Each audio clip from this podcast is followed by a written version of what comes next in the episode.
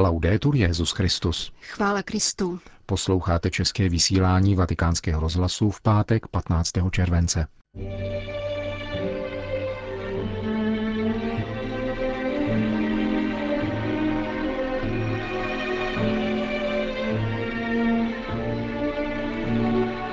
Papež František odsuzuje slepé násilí, které opět zasáhlo Francii.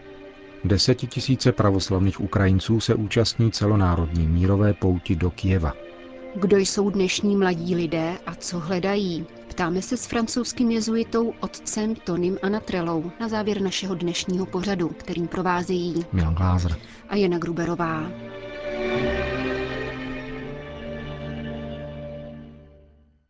Zprávy vatikánského rozhlasu. Vatikán.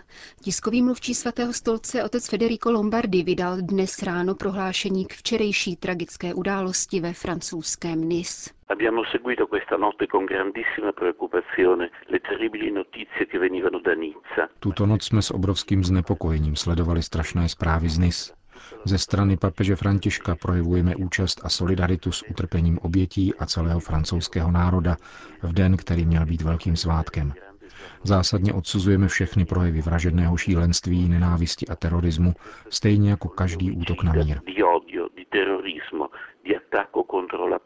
Uvedl vatikánský tiskový mluvčí.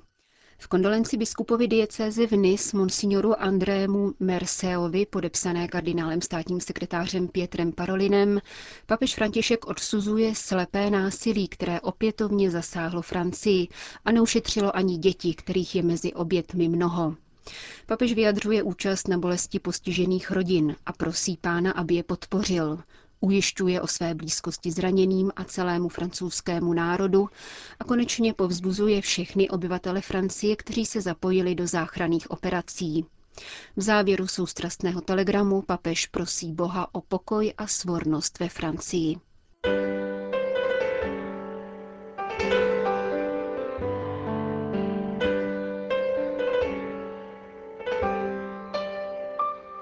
Ukrajina.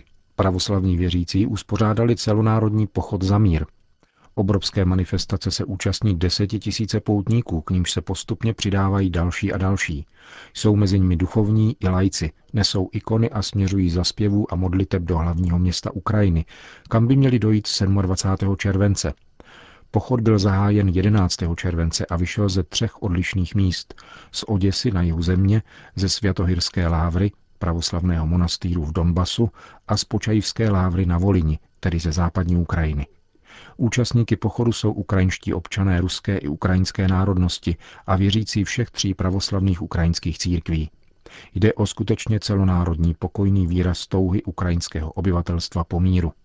Z filmových záběrů dostupných na stránkách Ukrajinské pravoslavné církve a ukrajinských médií lze usoudit, že většinu poutníků tvoří ženy.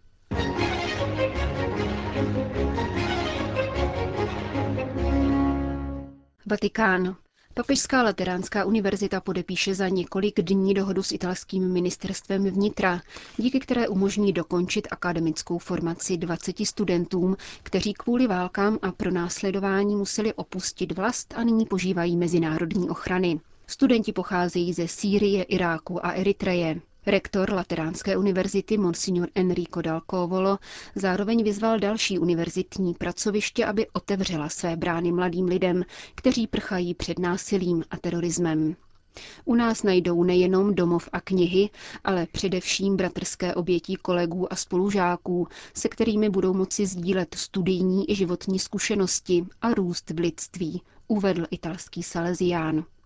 Jak stojí v dohodě obou institucí, Lateránská univerzita a Ministerstvo vnitra Italské republiky se zavazují, že poskytnou veškerou podporu dotyčným mladým lidem, aby mohli navštěvovat některý ze studijních oborů nabízených jednotlivými fakultami a instituty Papežské univerzity.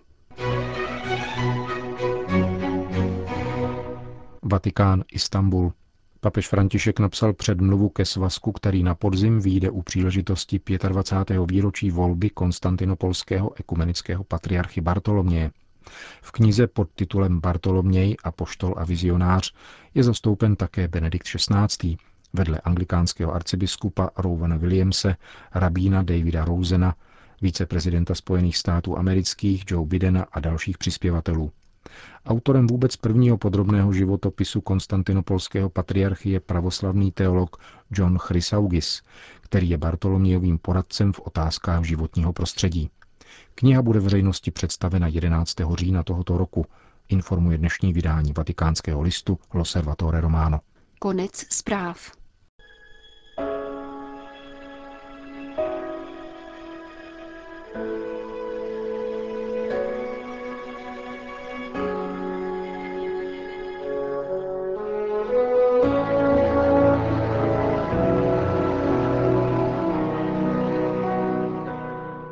Mladí lidé, kdo jsou a co hledají.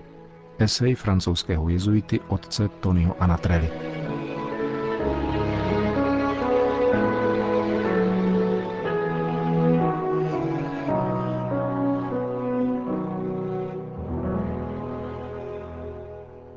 Francouzský jezuita otec Tony Anatrela, poradce několika papežských rad, psychoanalytik a odborník v oblasti sociální psychiatrie, byl u příležitosti Světových dní mládeže v Kolíni nad Rýnem požádán o vykreslení profilu dnešní mládeže ze sociologického a psychologického hlediska, se zřetelem k vlivu ideologických hnutí a vztahu mladých lidí k církvi.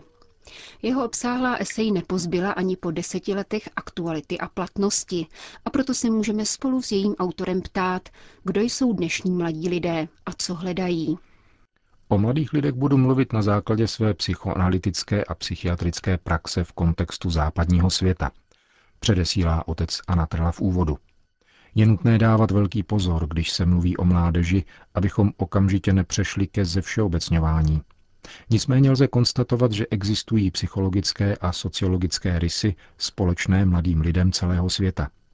Váha liberálního ekonomického vzorce, globalizace, změny v rámci páru i rodiny, prezentace sexuality, účinky hudby, televize a kinematografie ovlivňují a podstatně sjednocují mentalitu mladých lidí v téměř všech zemích. Zajímají nás mladí lidé ve věku 18 až 30 let, tedy v postadolescentním věku, kdy se chtějí stát psychologicky nezávislí a snaží se potvrdit své vlastní já. Abychom byli přesnější, každý z nás má potřebu být sám sebou a získat odstup od obdržené výchovy a sociálních tlaků. Dotyční mladí lidé mohou být společensky začleněni na poli studia či práce, anebo mohou prožívat velice nejisté profesionální či osobní situace, nezaměstnanost, psychologickou nestabilitu, své volné chování a četné jiné životní problémy. Jejich častým přáním je získat sebe důvěru, zbavit se pochybností o existenci a osvobodit se od strachu, který v nich vyvolává myšlenka na citový závazek. Někdy se obracejí o pomoc na rodiče, ačkoliv ve vztahu k nim zakoušejí určitou nechuť. Většina těchto mladých lidí ještě žije s rodiči, zatímco ti, kteří se už od rodičů odstěhovali, jsou na nich ekonomicky závislí.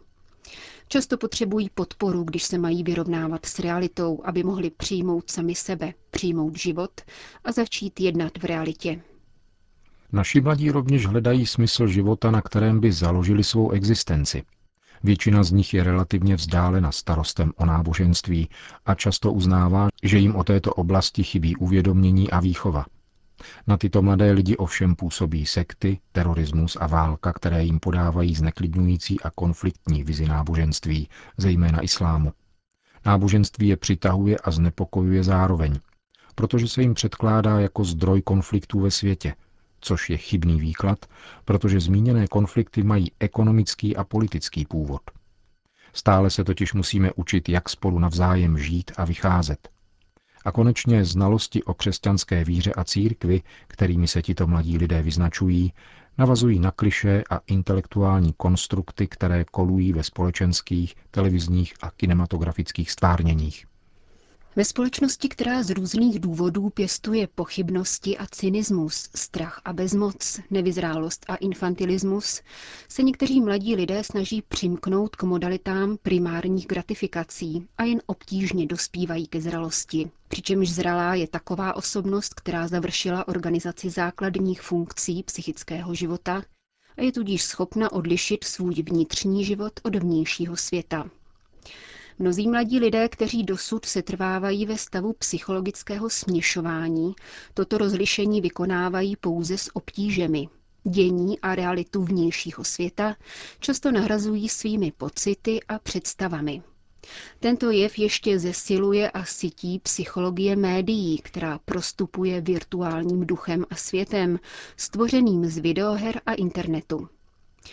To vše mladé lidi přivádí k životu v pomyslném a zdánlivém světě bez kontaktů s realitou, kterou se nenaučili poznávat a která je skličuje a působí jim zklamání. Tito mladí lidé přistupují k životu hravě a hlavně o víkendu mají potřebu flámovat a hýřit, aniž by vlastně dobře věděli, proč. Tímto způsobem vyhledávají vše zahrnující prostředí, které jim dává pocit, že skutečně jsou. Je nicméně nutné ověřit, zda tyto prožitky skutečně vytvářejí pravé vztahy a přispívají k citovému a intelektuálnímu obohacení osobnosti. Mladí, kterými se zabýváme, jsou výrazně ambivalentní. Na jedné straně totiž chtějí nalézt způsob, jak vstoupit do reality, zároveň však před ní prchají. Dnešní mládež je taková jako předchozí generace. Schopná velkorysosti, solidarity a oddanosti pokud najde motivační příčinu. Má ovšem méně sociálních referencí a smyslu pro sounáležitost než jejich předchůdci. Jsou to individualisté, jdou si za vlastními volbami, aniž by brali na zřetel celek společných hodnot, ideí a zákonů. Vybírají si záchytné body tak trochu všude, aby si je potom mohli vyzkoušet ve svém životním stylu – lehce tíhnou k elitářství a ke snášenlivosti, protože jsou skrz naskrz prostoupeni módami a mediálně vnucovanými sděleními, které pak užívají jako normu k sebeutváření. Hrozí jim, že upadnou do konformismu, diktovaného módou, a nasáknou jim jako houby, namísto toho, aby budovali vlastní svobodu na základě rozumových důvodů k lásce a životu, což vysvětluje jejich citovou křehkost a pochybnosti o sobě samých, se kterými se střetávají. Citový život mladých lidí je poznamenán mnohým váháním, počínaje identitou, pohlavím, rodinou. Mladí lidé často prožívají velký emocionální zmatek a nikoli pokaždé dokážou rozlišovat mezi přitažlivostí na rovině přátelství a homosexuálními sklony. Koedukace, kterou zakoušeli už od dětství, může v postadolescentním období zkomplikovat vztah mezi mužem a ženou. A konečně také výrazný nárůst rozvodů jistě nepřispívá k důvěře v druhého člověka a v budoucnost. Tyto osobnosti jsou výsledkem výchovy, školní docházky a někdy také katecheze, která dostatečně neformuje inteligenci. Dnešní mladí lidé uvykli trvalému životu na citové a smyslové rovině, na úkor rozumu, chápaného jako poznání, paměť a reflexe. Snaží se získat všechny možné smyslové věmy, jako ty zakoušené prostřednictvím drog. Namísto toho, aby řekli myslím tedy jsem, svým chováním vyjadřují zakouším pocity, což mne uklidňuje. Když pak najdou dospělé, kteří jsou skutečně dospělí, umí stát na svém místě a předávat životní hodnoty, jak to dovedl papež Jan Pavel II., Mladí lidé naslouchají tomu, co se jim zde předává z křesťanství a očekávají, že z toho budou moci čerpat podněty. Uzavírá otec Tony Anatrela první část své eseje o dnešní mládeži. Jejíž pokračování uslyšíte v sobotním pořadu.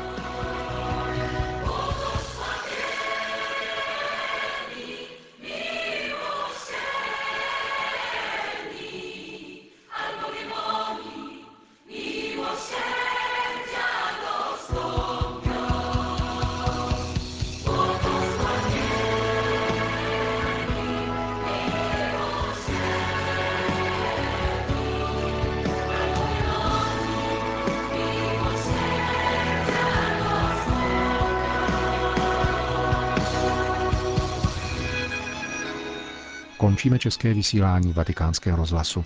Chvála Kristu. Laudetur Jezus Christus.